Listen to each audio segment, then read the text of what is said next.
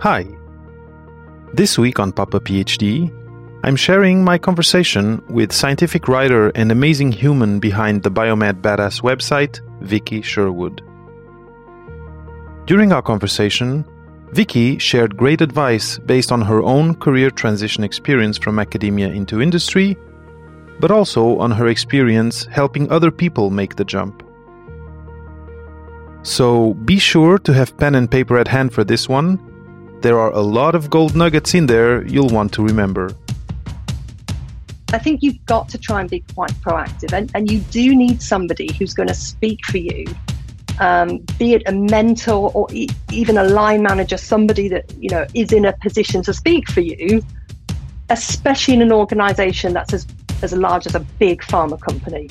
Um, because it's, it is very difficult to get lost in the weeds in a company that size, and very easy to be pigeonholed as the writer in that therapeutic area or the R&D scientist working on those vaccines. You know, I think it's if you want to diversify out, of course, if you want to stay a specialist, perfect, because within industry, you know, you can specialize and become that specialist and stay as that specialist, that go-to person for that information.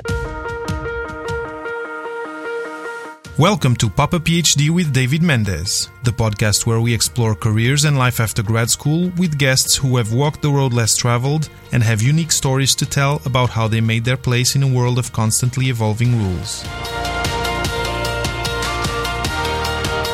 Get ready to go off the beaten path and hop on for an exciting new episode of Papa PhD.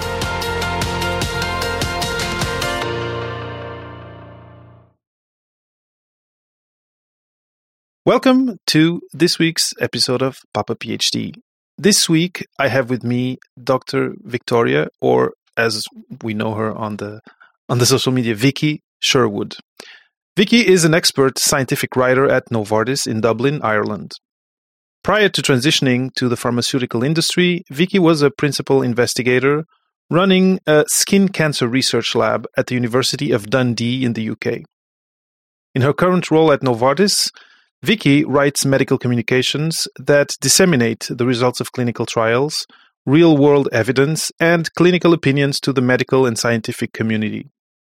Her work supports Novartis Oncology to effectively communicate clinical research findings from their pipeline and across brands. Vicky also supports STEM professionals secure meaningful work outside academia through her website www.biomedbadass.com. She helps academic researchers understand the non academic job market, identify careers that align with their values and skills, network productively, prepare applications that get noticed, and interview effectively for private sector jobs. Welcome to Papa PhD, Vicky. Thanks so much, David. Thanks for the introduction. uh, it's it's my pleasure, and um, that that's you know all that I just said uh, is uh, you know is a lot of why I'm excited to have you here today. But to begin, maybe uh, what would you what would be one thing you would add to this bio so that people who are watching and listening uh, get to know who Vicky Sherwood is a little bit better? Okay, can I just start with something not that interesting, but a dis a disclaimer really that everything I say yeah, today is, is, is from my own opinion, right? Not Novartis. I'm not here to represent Novartis, although I do I do work mm-hmm. for them, as you explained. Mm-hmm. So, for people to get to know me a bit better, um, mm-hmm. well, I'm a bit of a, I was a bit of a sports enthusiast. I, I used to play a okay. lot of sports before I had kids, um, and I still try to get out and do outdoorsy stuff. I like surfing, I like mm-hmm. hiking. Um, I used to play, I used to play football, sorry, soccer to, to most people. And I did that for years and years and years, but I just don't have time for these things anymore. But so now I watch okay. sports more and well, play them. So I, the unhealthy to, side of sports, I guess, sitting on yeah, to live vicariously. so yeah. I'm curious. Uh, uh, so surfing in in the UK? Yeah, it's not great. Okay but but there is there is there are spots okay yeah, okay, there's okay. a few i mean and actually the surfing's better in winter which is a shame right because it's, it's too oh, cold and, and, i like need... i like my water sports frozen in the winter you know i, I like to ski Ugh. and stuff like that so um yeah, I'm not. I'm not keen on going in the sea, so so I tend to go out Of when it, it's not great in the summer. Um, Mhm. but yeah, I mean, it's not Hawaii, right? So Of course, of course. No, got. no, I, I, I understand. Even even in Portugal, where I come from, the winter sea is uh, it's really freezing. it's it's really hard. You need to have really thick, uh, uh, um, how do you call it, wetsuit or something. yeah, but it, but you have great you have great surfing there in some spots. right? Yeah, there's Mm, there's some really great spots. Yeah, for sure. yeah, because I 'cause I So- know that because a lot of people that I, I see surfing in Ireland, they go to Portugal for holidays or, or like surfing Ah, there you go. It's it's a ho- no, no, there's a bunch of spots. It's true. It's true. And in, in the summer is really pleasant, and the beaches are really nice too, Mhm. and the food and the people. Oh. Blah blah blah. Don't get me going. Oh, Do you get to go back much or not?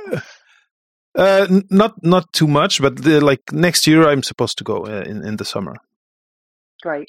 Yeah, but uh, it's you know we try to get my parents to come. We, can, we try to share the load Mhm, mhm. of coming and going. Not not easy during a Uh, pandemic. And no, no, we had to stop completely. Mm. Uh, and I, I think it's the reality for a lot of people who were abroad when it hit was that uh, unless they could, I don't know, uh, even going by by land, it, it must have been difficult for for people to just cross borders. Right. So Yeah. I mean, I live in Ireland and I'm from the UK, and the flight is Mhm. less than an hour, and I felt like I might as well have gone and lived in New Zealand. You know, for as much as I Oh, didn't my. go back for nearly two years.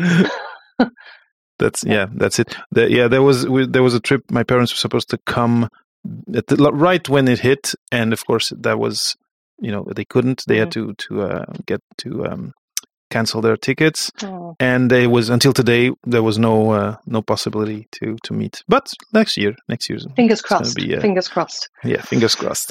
Yeah. So today we are here to talk about something that might, you know, that a lot of people are curious about, especially if they're still at the lab uh, in academia, which is big pharma. Mhm. Which is what's what does the life look like in big pharma? How how do I fit as a PhD? Uh, or you know, as or as someone who went to grad school in big pharma, and uh, and I know you you have experience there, uh, but also I'm sure you've had a lot of uh, conversations about that. I know you've helped people do that transition. Uh, so so yeah, I, I'm really really excited to have this this conversation because I'm sure for a lot of people in the in the bios in the biomedical domain in the in the life sciences, it is one of the the, the doorways that you kind of see if you want to to leave academia, but that can leave you you know can be daunting a little bit. There are huge organizations, uh, the, the culture. You you know people don't before experiencing it, people don't really know what it is. So yeah, I, uh, I I'm really really looking forward to to talking about it. Yeah, so it's a oh well, that's a that's a huge question, David. Where do I start? So working in big pharma, I mean, it's completely, completely different to academia. But I mean, pharma look to STEM professionals particularly to help them do most of the work that they do, right? Because it, it, it's technology based. Um, and if you think about a pharma product, you know, you go through that development phase, that long lead in phase before you get launched. And then at the point of launch, it goes through, you know, a life cycle of quick sales, well, um, sorry, growing sales. And then eventually it will, it will start to, once it's reached maturity, then peter off as you reach that patent cliff. And um, I think it's, it's often quite common for scientists to think, well, the best place that they fit is obviously in that very early preclinical development phase. And I think traditionally, that's probably a bit how the pharma industry saw scientists as well. That that was their place. Mhm. But I think it's Bring them to the lab. so yeah, bring your skills to the lab, right? And and that transition in some ways is easier because your skills are directly transferable to the lab, right? Those technical skills. Um, but actually, I think as as things have progressed, technology has increased. Um, as patients want to know more about their disease, we're all living for longer. Where the, the you know the global population is expanding, people are living with chronic diseases, and they want to understand what what is the best technology to help them manage their disease into late life. They want you know a good long life, right? With um, you know they don't want to be incapacitated for for the rest of it. They want they want to have the best life they can have, right? And I think that general interest from the public has changed healthcare. And on top of that, healthcare is becoming more and more expensive and it's becoming more difficult for payers, insurance companies, governments, whoever's funding the healthcare system to be able to access all those technologies. And a pharma works, it operates in that marketplace of healthcare. And so all these challenges and things that the pharma company are facing, they, they, they go into after the products have been launched, right? Throughout the entire product life cycle. And I think what a lot of scientists don't appreciate is pharma needs scientists throughout that entire spectrum of a product life cycle to communicate, to talk with doctors, to understand. There's so much more than just the preclinical development. And there's, of course, all the clinical development as well. So there is so much space within pharma for people with STEM training. And I think that's a message that, you know, is on us in pharma to get that out so that people understand, you know, that we need them and we need their talents. Um, and we need that message to academia. Mm-hmm. This is really interesting to me because one of the things that I try to, to tell people when they when they come to me is you are you're not just a person who knows how to do a western blot how to pipette how to sequence. People are you know a host of things. People have you know passions. People have uh, uh, hobbies. You know they like to do sports. Uh, they they, uh, they, there's there's they're complete beings. And uh, as a, a young researcher different you know there, there's a gamut of different skills that people have that are not related specifically to the technique uh, that they're using to the to the technology that they're using but some are great speakers some are great at uh, uh, you know creating posters or actually have blogs on um, on their research on their research domain. Uh, and i think more and more uh, people and even even graduate schools are helping young researchers spread a little bit more into those domains of communication, uh, um, well, science, yeah, science communication, outreach sometimes, and it feels to me that in that um, in that life cycle that you said that you just mentioned, if someone is really more tech, technique technology inclined, they can fit in in more of a beginning part, like you like you said, which is kind of the natural natural thing you you think of immediately but someone who loves to write you know or even writes articles for let's say a, a science journal or whatever there's other places where the diff- there's there's going to be different let's say job descriptions where they will fit along mm-hmm. that path of of the life cycle right? You yourself are in the writing part of things mm-hmm. right? Yeah. Yeah, I'm in the communication, so I work across the whole product life cycle, depending on which brand or um, you know before it's even a brand, right? Early in the in mm-hmm. the, in the uh-huh, uh-huh. pipeline. Uh-huh. So I work. It's just numbers that. and letters. Yeah, exactly, exactly. so we work across that whole spectrum, and and you're absolutely mm-hmm. right. You know, there are so many transferable skills that scientists bring that they learn. You know, during their studies in, in grad school um, that, that, that the pharma pharma companies need, and and it's not just communications because if we think about a product coming through that uh, i talked about that life cycle of the product. So you get through the clinical development phase you show that your product is effective it's safe in a very predefined population right in your clinical trial in your phase two clinical trial. And in that randomized control trial you'll take that to the fda and you'll say look in the in this population it works it's safe. We would like to now take it to the market and we would like to sell it to this these people under this indication. And at that point, if you get approval from the FDA, you're licensed to go and sell your drug. And and so at that point, it, it becomes a brand, right? And it becomes on label, and a lot of things change. But the FDA aren't stupid; they know that you are going to take this into a much larger population, you know, more genetically diverse. In the clinical trial, you've been asking people to come in with set criteria, you know, how many drugs have they taken in the past, you know, and, and so it's a very predefined population.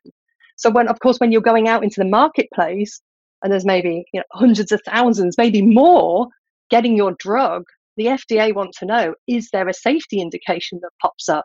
Is it still effective?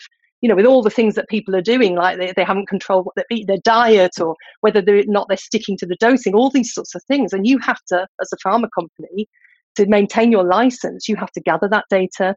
You have to keep retelling the FDA, you know, yes, it's safe. Here's our data. This might be an indication we need to investigate this further. You need to be upfront and transparent about that. Um, and we know we, we know of examples where you know drugs have gone into the marketplace and they've been withdrawn because of that data. And so you know we need scientists to interpret that data as well and, and keep feeding that back and communicating that to the agencies. So there's a whole gamut of you know technical support that's needed across that product life cycle. Um, you know, well in well into launch and beyond. So it's a really exciting space, I think.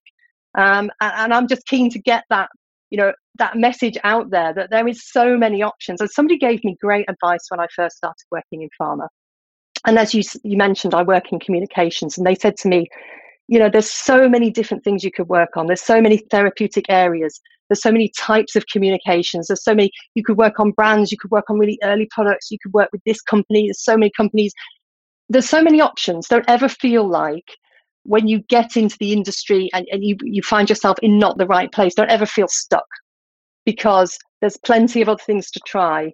Um, if you find yourself in somewhere you don't like or you're not finding it interesting or it's not intellectually stimulating enough or whatever, there's so many other things to try. Just keep looking. Um, and that that's that that was very reassuring when I first broke into the industry to know that there are options there. Um, and you know once i've got a bit of experience i can start you know diversifying my skill set further. So it's a great space to be. That's really interesting and i, I really want to follow, there's so many things that you've said that i want to talk about but let's follow up. That that that that what you just said is you know if if you once you uh, have your foot in the door let's say and you you have this position how how does it work in terms of the dynamics of I really, I okay, I got into this position. It's not fulfilling me completely. How do you get to from point A to point B of?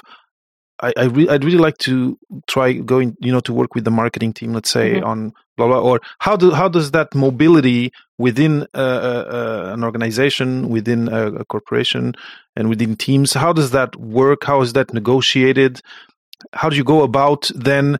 You know, once you get at the ground floor, moving along up up uh, sideways whatever mm-hmm. but uh, how does that go yeah that's what? that's a really interesting question and it's actually something that i would like to talk a bit more about on various platforms i think it's quite important and you know i've learned a lot of it i've only been in i have to say the caveat is i've only been in the industry for about five years so I, I, i'm still learning as well but what i've picked up in these five years is that you have to be fairly proactive about that, right? You have to be able to put your hand up and say, I think I'd be interested in, in learning a bit more about this. Um, I think it's very it's very typical that as a scientist, you know, with technical expertise and therapeutic area, area expertise, you come into something and you almost become pigeonholed as somebody with that technical expertise. And they think, okay, Vicky, she works in oncology you know, as a writer, mm-hmm. right? So it's easy for me to be pigeonholed as an oncology writer, and and I think you know to, to a large degree that's what my my resume screams, right? Because that's what my experience shows. So if I want to try and learn a new skill set or diversify, I've learned that very early on, I have to find the right people. So people who are connected within that company, people who have a voice when you're not in the room, right? Who are going to say, oh, I think Vicky might like to try that. You know, she said she'd be interested in learning more about this, and, and this is an interesting project, and I think she'd be well fit. You know, be a good fit. And I've learned to try and and figure out and navigate that, and then try and get my messages across. You know, saying I would like to to learn more about this area. And I think you've got to try and be quite proactive, and and you do need somebody who's going to speak for you um, be it a mentor or e- even a line manager, somebody that you know is in a position to speak for you, especially in an organization that's as, as large as a big pharma company. Um, because it's, it's very difficult to get lost in the weeds in a company that size and very easy to be pigeonholed as the writer in that therapeutic area or the r&d scientist working on those vaccines. You know, I think it's, if you want to diversify out, of course, if you want to stay a specialist, perfect, because within industry, you know, you can specialize and become that specialist and stay as that specialist, that go to person for that information. But likewise, if you want to diversify, I think it's kind of on you to almost put yourself out there and show you want that and maybe do some training in your free time um, and, and, say to your boss, you know, I've, I've done these LinkedIn courses. I, I, want to learn more about X, Y, and Z. what what what options are there for me? Are there any projects I could get involved in? Is there anyone I could work shadow, or maybe a team that I could go and work for for three months? And so you've got to be quite proactive, I think. That uh, that sounds really logical, mm-hmm. and uh, and um, so self advocating is important. Networking also, but um, I kind of I kind of want to go back and, and talk. You know, talk, you talked about the life cycle of the of a pharmaceutical product, but I kind of want to go and talk about the life cycle of the young researcher who jumps into big pharma and how you know and how what type of conversation what type of habits they might not have from coming from research from academia and that they need to pick up right away because what I'm feeling is you need to learn the culture and then you need to gain some habits that are going to help you. Mm-hmm. You talked about something that I am always very curious about uh, because I I didn't get uh, I didn't find someone that I can consider a mentor during my my graduate school. Uh, and a mentor, it's you know, it's, it's someone uh, not not in your lab. It's someone who who kind of is your champion and and is kind of an outside has an outside look on what things are happening, and um, seems to me that uh, there's there there must be some habits that you must gain to allow yourself within an organization to find someone who can play this role of mentor because if you're a little bit more reserved shy uh, i don't know um, it might be difficult uh, anyway, I, I, I'm putting there's a lot of layers to what I'm saying, but let's talk about this thing of finding a mentor. And I think this is useful not only for people outside academia, but also inside. But how do you go about within a large organization? How do you go about finding someone who can become potentially a mentor for you? yeah and a champion for you i think you use the right word there champion because you know a mentor's great and someone you can bounce ideas off but ideally you want someone who's going to champion you which is what i was saying about behind that closed mm-hmm. door what that conversation is who's going to put their hand up and say i think vicky's a good person for that that's mm-hmm. kind of what you've got to find and i'm afraid you do find that through b- doing a bit of networking and um, early on in my career I, I was not good at men, uh, uh networking I mean, I, I, just was not. I just thought, oh, what a frivolous activity. You know, it's for salespeople. It's not for me. I'm a serious scientist. You know, I'm not going to work the room or dress to impress or any of these things. You know, I didn't. I thought it was sleazy and below me. Um, and actually, you know, it, it was a pretty arrogant outlook, I think, because actually, what I've discovered over time is that networking is more about building relationships. And I started to see it as I do this anyway, right? I have friendships you know, with people. I build relationships with them. Why should being in a professional environment be any different, right? Professional networking is about building relationships, and that's all about, you know, building rapport, finding common ground, and all those types of things. So I think what you've got to do is is pretty much try and talk to as many people as you can within the organization. Now, of course, that's difficult now that we have a lot of remote working. and a lot of people you know, are not in an office. There's no water cooler chat as such. Um, and, and so it boils down to pretty much putting yourself out there and just asking the question blatantly who who should i be talking to next you know who should i be talking to about this and i think one of the best things that served me is really boiling down a few key messages that i want to get out there um, and then using those messages to kind of reinforce where i wanted to go next or what i wanted to learn more about so i'll give you an example when I was transitioning out of academia, obviously I was leaving academia, it's a new identity. Um, I was coming into this new industry, I didn't know anything about it.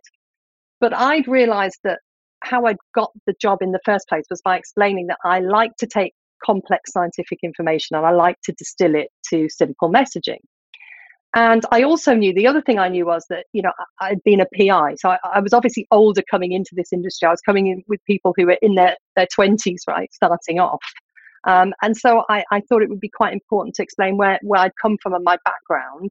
And I had this 18 years of oncology experience, work or cancer research experience working in, in academia. So I use these three messages, right? I, I use these three messages all the time. So when somebody introduced me, I said, Oh, hi, I'm Vicky. Um, I, I'm an ex PI. I used to work in skin cancer research. I've always enjoyed taking complex scientific messages and, and condensing uh, scientific information condensed into simple messages. And I would use that reinforcement way of, of introducing myself all the time to begin with. And then people would say, oh, there's Vicky. She she always liked writing, and so she's come into the right, you know, the, the academic, uh, sorry, from an academic background into the industry, um, and she's got a lot of oncology experience. So we've got this new project starting with this new drug in prostate cancer. Maybe Vicky would be interested in working on those projects. And through that messaging, I realized things were coming my way because I kept reinforcing the message.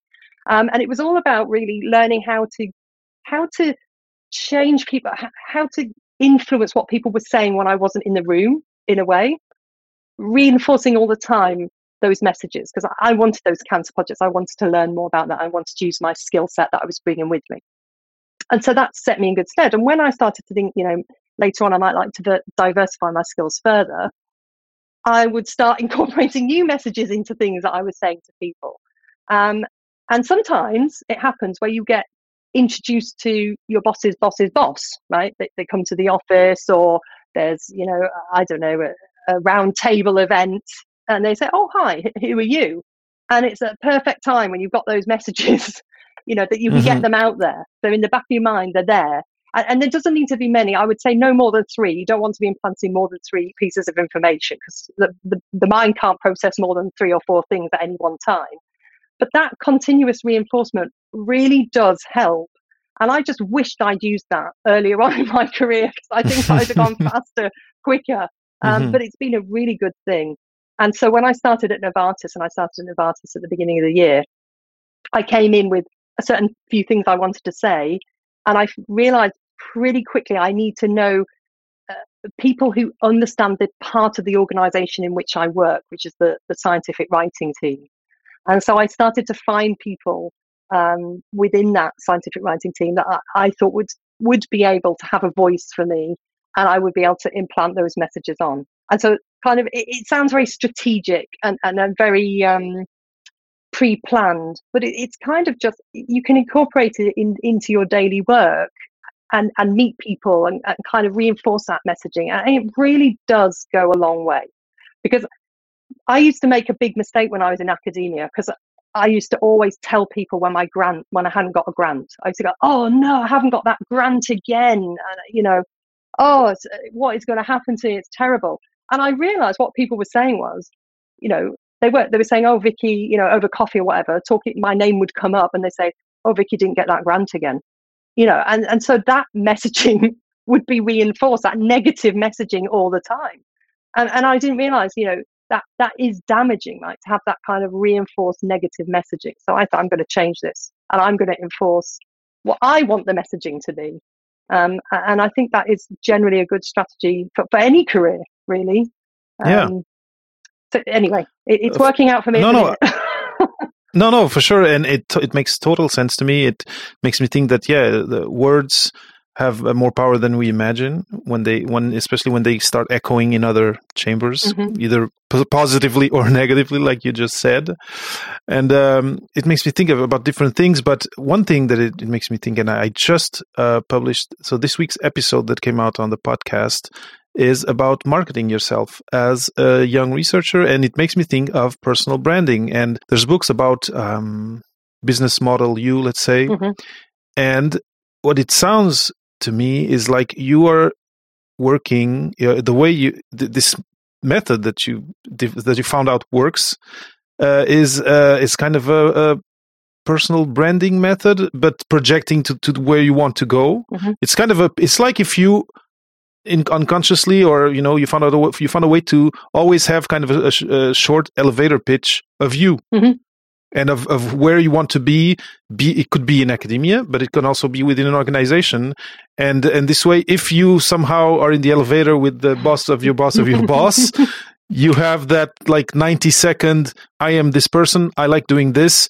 I'd love to do that. These are my strengths ding we arrived at the seventh floor mm. let's mm. and thank you bye bye and you'll you'll have planted those ideas in the person's ear and in the person's brain and eventually you'll come up, uh, you know, top of mind whenever that that, that arises. I love it. I really, really, yeah, I, I, that is so true.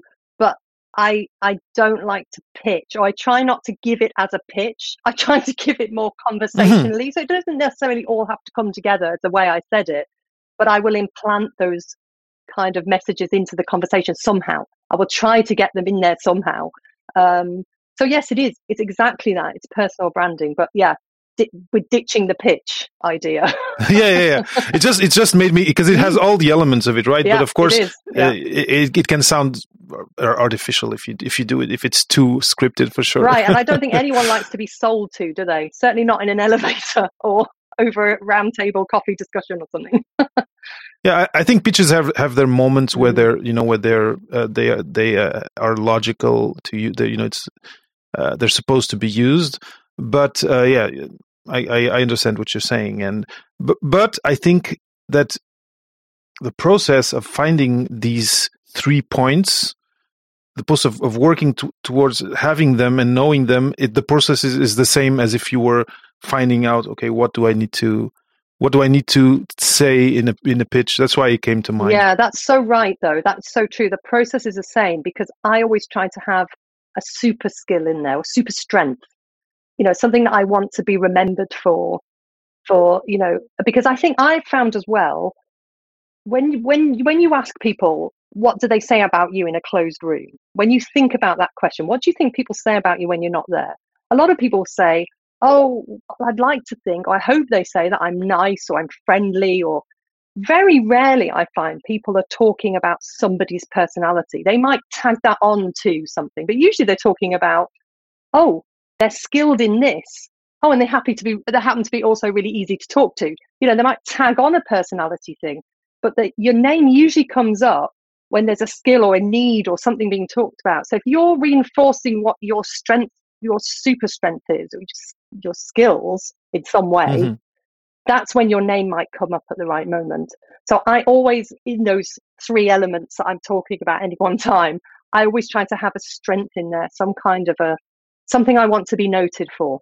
So in the example before, it was, you know, obviously taking complex information, you know, because I wanted to break into the writing field, um, into the scientific writing field. But when I was in there, I also wanted to be known as somebody with expertise in oncology. So I just told as many people as I could that I came with these expertise in, in cancer research and and so I always try to have those kind of things in there as well, as I said, so that if projects, interesting projects come up, maybe my name will at some point. Um, Yeah. Yeah. and they and they did it. They did it. It seems they did so far, so far. that's that's really really really great advice. Now, and I think this can be used at different steps because you know I was talking about the the life cycle of of the the the employee coming straight out of, of academia, and uh, the first step that uh, that usually I mention is while you're still uh, doing your research uh, in, in academia is start talking with people you know do uh, uh, informational interviews. And i feel that having also this this these three messages uh, you know at, at, on the back of your mind can also help in that setting is that is that something you've seen how did how did the transition go for you the, those first conversations that brought you to your first uh, pharma job You know, I, I could talk about this. I could wax lyrical on this for the whole day, David. Be warned, because I am such an advocate for networking. Because that is exactly how I made the transition. I didn't do the scattergun approach of uh, apply for everything. I basically decided what I wanted to do through informational interviewing. And at that point, I spoke to more writers because I knew I decided I wanted to be a writer in the pharma industry, doing various types of writing and, and communications. So I, I spoke to people across the spectrum. Then I discovered that I was specifically interested in medical communications, which is an area of scientific writing in the pharma industry. And so at that point, I wanted to talk to more medical communications writers. Um, and it was at that point through talking to them and, and, learning the language of what they did that I started to re- to start to be able to use that same language, which made me more of a credible candidate. And and through those conversations, I actually got introduced to the decision makers, people at their companies who were hiring or had influence to influence the hiring managers, right? Um, and through those conversations, I got invited to interviews. So in the end, I I started to to realize which companies I thought were the best ones, and I had a list of five that I wanted to target. I was based in the UK at the time, and they were all in London. And Um, I was in Scotland, so I knew we were going to have to move down to London because uh, there was no remote working. This was pre-pandemic, and um, or no remote working. Sorry for entry level. There was remote working for senior staff. Um, and so I, I, pinpointed those five companies. I targeted employees in those five companies. And through those conversations, I then started to, as I said, get linked through to the hiring managers. Um, and it was through those conversations with the hiring managers, I got the interviews. And I think from those five companies, I got invited to, I, I, I applied for four in the end. I got invited for three interviews and I got two offers. So, you know, it was very, very targeted, but it's time consuming because, you know, you have to have that, that lead in. So you have to give yourself time. It's, it's no good submitting the thesis and then worrying about getting a job. You, you have to be leading into this six to 12 months in advance if you want to do that approach. But I think it's a far more effective approach because you have more chance of getting something that's right for you rather mm-hmm. than just falling into something because it's available or, or, because you, you've managed to get it at the last minute. Exactly, I, I, I, totally I totally uh, agree, and and uh, it really talks to the power of networking, and and I'm really happy that you share this because, especially if uh, you know if you were you know very involved or you know exclusively involved in your research and, and didn't do any networking, you you know what will happen is that what you said you're going to send cvs you know to to uh, i don't know how many uh, uh, job postings and um and it's it can take the same time and you won't be building any relationships through that process you'll just be a, a you know a couple of sheets of paper on someone's desk that they'll look through and maybe you'll interest them, you'll interest them and here it feels like yes, it takes time, and and you know, building relationships, human relationships takes time. Uh, but it feels that the the you know one conversation, the next, the next, you always are. There's always a brick that you're adding to this wall for, after one conversation. It maybe it's a, a terminology that you learned maybe it's uh, a new job a new job description that you didn't know existed and th- and then there's just the human aspect of having of building this network i think I I would uh, advocate for that 100%. Uh, like uh, you said, you you you could talk a lot about it. I think it's the way to go. It's uh, networking, networking, networking, and now we're you know you can you can network with people who are across the globe today through LinkedIn, let's say, and uh, so I think it's a missed opportunity to not do it, even if you're shy. You know, it's it doesn't come easily. On a on a platform that's you know that's built like LinkedIn, it's there's no um, it's not menacing at all. People are ready if they're on LinkedIn, they're ready to be approached. So don't be scared of uh, bugging them. And you know if they don't answer, it's probably because they're too busy. But you you'd be surprised how many people are ready and happy to to share some of their of their paths, some of their know-how, and just to talk with someone who is interested, who has same, who has common interests with them. I think if you do target people who've been through the same journey, right? So anyone who's come out of grad school uh, uh, and struggled with that same transition, they're often willing to give back. I was so pleasantly surprised how many people gave me time. There's a few rules to, to follow, and and the first is to try is find that common ground, and then I think state, you know, I, I will only take 10 or 15 minutes of your time and then be really strict with that. Because often that's all you need, right? Just to to make that first approach and build that connection and, and start to to learn that that terminology and build your your, your candidacy, your credibility as a candidate. Um, I don't think it takes a lot of time up front. And, and often, once it gets to the 15 minutes that you said you would have, people will allow you an extra five or ten minutes. Often, if the conversation's flowing and you've built rapport, you know they'll, they'll allow that. Uh, just be very upfront and say, "I realise we're at our time. Um, you know, we can follow this on later, or maybe I could reach out to you later on." And and then often they'll say, "Oh no, we can, you know, continue the conversation." So um, I think you know, make it easy for somebody, and the chances are mm-hmm. you will you will receive a you know a positive response, and they will help you.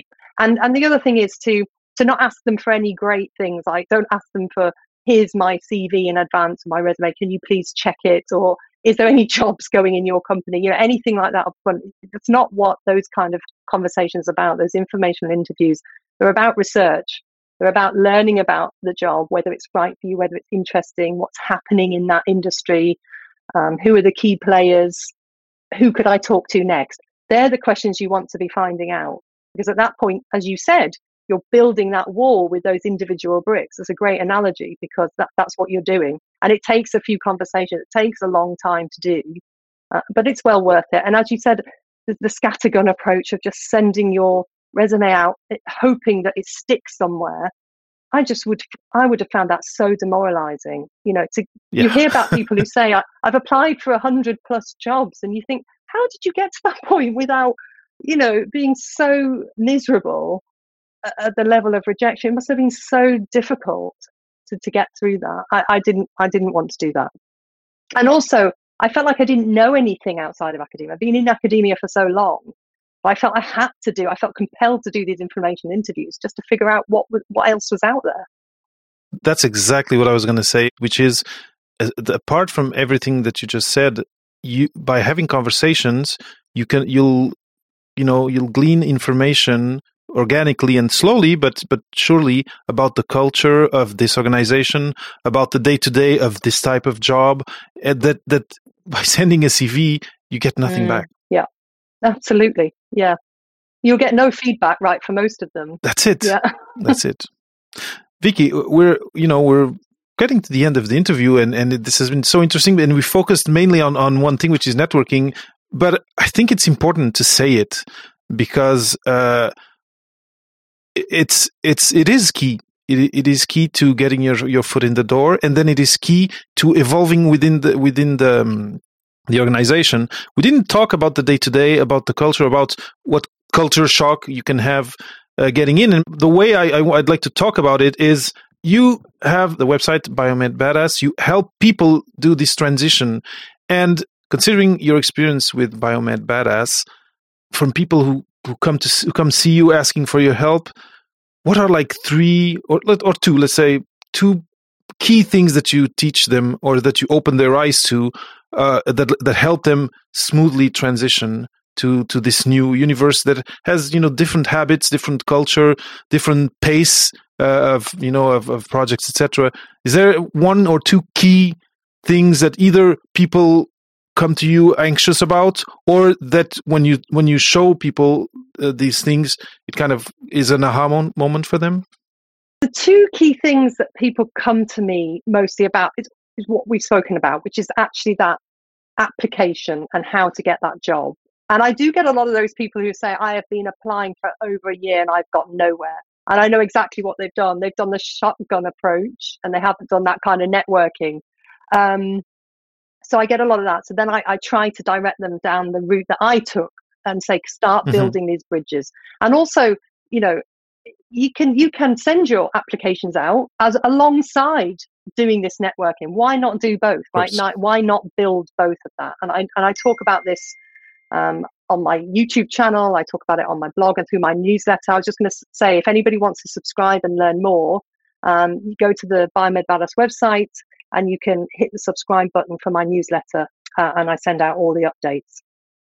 But basically, I talk about this kind of multi channeled approach to the job search, not just focusing on job boards, because those job boards are candidate magnets, right? And a lot of those people mm-hmm. coming to those job boards, and we hear about, you know, at least 200 applicants for most roles at the minute we're reading, which is, you know, a huge amount. And for the, the biggest companies, it's more than that, right?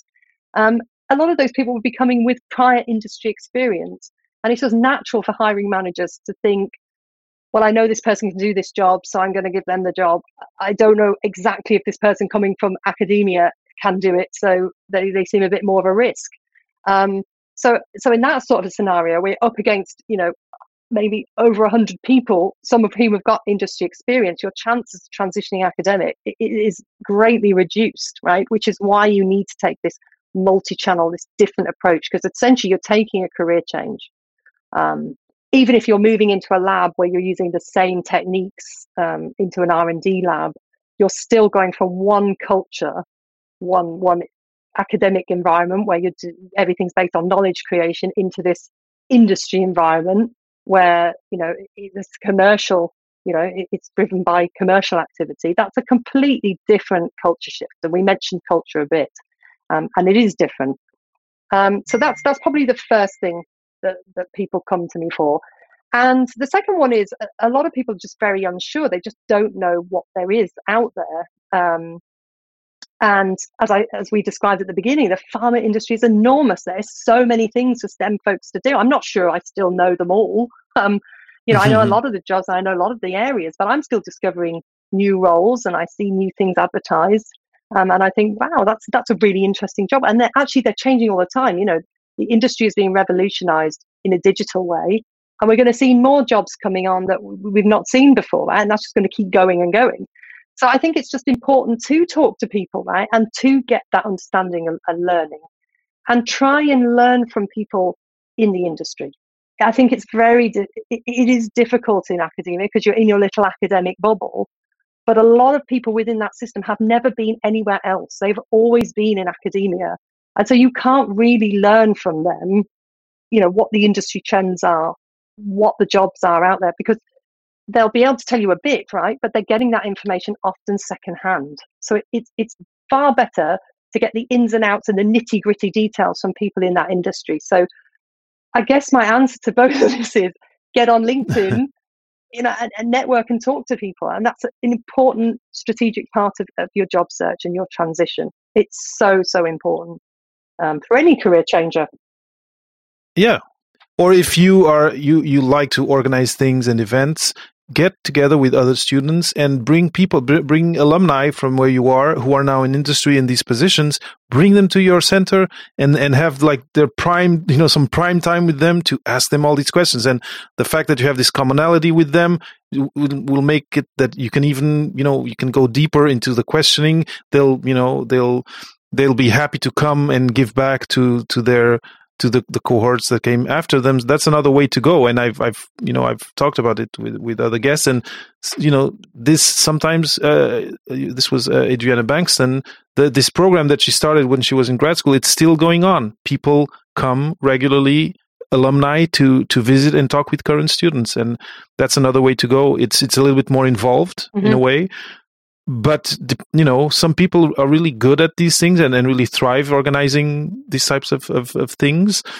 And uh, i think it would be a way to go. But definitely talking talking with people who are where you think you might want to be for sure. Yeah absolutely. And, and the, the, that is a great approach. But even if your institution doesn't have something as great as that um, you can use linkedin to find alumni.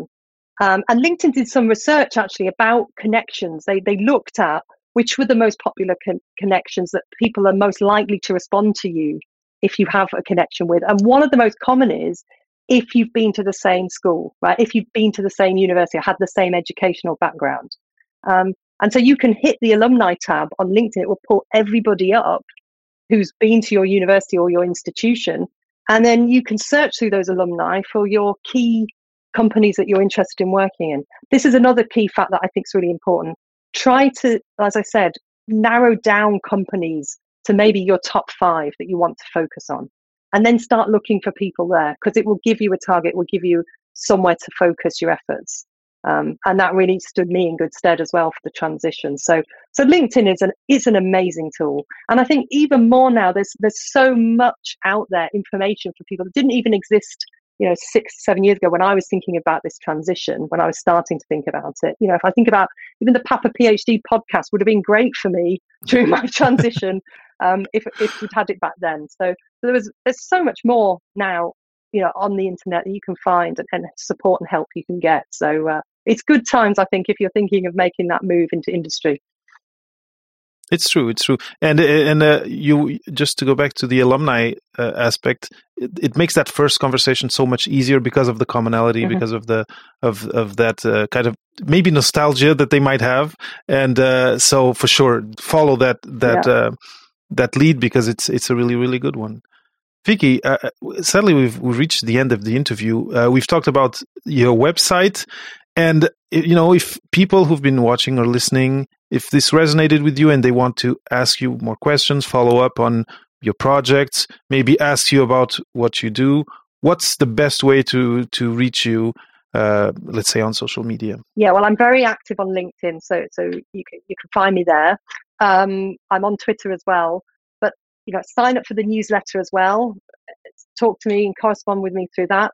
I focus a lot of my efforts on the pharma industry, on medical communications, which is a specific area I work in as a scientific writer, um, and generally on transitions out of academia to industry. So if you're interested in any of those or all three of them, definitely, you know, feel free to reach out to me and I try to get back to as many people as I can and answer as many questions as I can.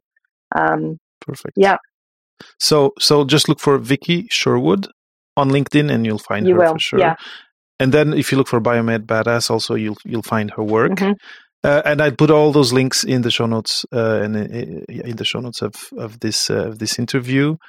Uh, Vicky, this this was really really cool. It's it's funny because we really dove deep into that aspect of networking, and it's the I think it's the first time I spent almost a whole interview working uh, talking just about that. But I think that no, but I think that the, the what was really cool is that first you connected it to your story of how you did things. Second, it, it's very logical to me what you, what you said, it totally totally makes sense. And third, I think people need to because you hear networking a lot. Like now, it's one it's a term that comes up so much, and people might be tired of. They see they might glaze over and and and just uh, by just seeing networking. Okay, someone's again talking about networking, and I think th- just uh, the the fact that this is a is you know geared this this show is geared to a specific population who might have been so busy during these I don't know three to six years of the PhD that they might have not invested at all in networking. I think uh, it was it's necessary to kind of normalize it and make people think about it for like top of mind when thinking of transitioning careers Yeah. because uh, that the the shotgun approach is really it's it's uninspiring and uninspired Demoralizing. and, and demoralizing and it's there's this it, there's this human aspect of communicating with other people and and establishing relationships that it lacks completely Mhm. and i think in the end what gets people jobs is that human aspect Yeah. and uh, and so i'm really really grateful that you came and that and that uh, we ended up following that uh, that rabbit hole and also um, absolutely it's important for your transition but those skills you will take through right which which i'm using now you will take through it through your career wherever you end up even if you stay in academia the best academics the most successful professors you know they will be fantastic networkers Of course, of course. Vicky, um, this was great. Thank you so much for having been on Papa PhD. It's it's been a really really great pleasure. thank you so much david for the invite i've really enjoyed the conversation thanks Thanks for listening to another episode of the Papa PhD podcast. Head over to papaphd.com for show notes and for more food for thought about non academic postgrad careers. I'll always be happy to share inspiring stories, new ideas, and useful resources here on the podcast. So make sure you subscribe on iTunes or wherever you get your podcasts to always keep up with the discussion and to hear from our latest guests.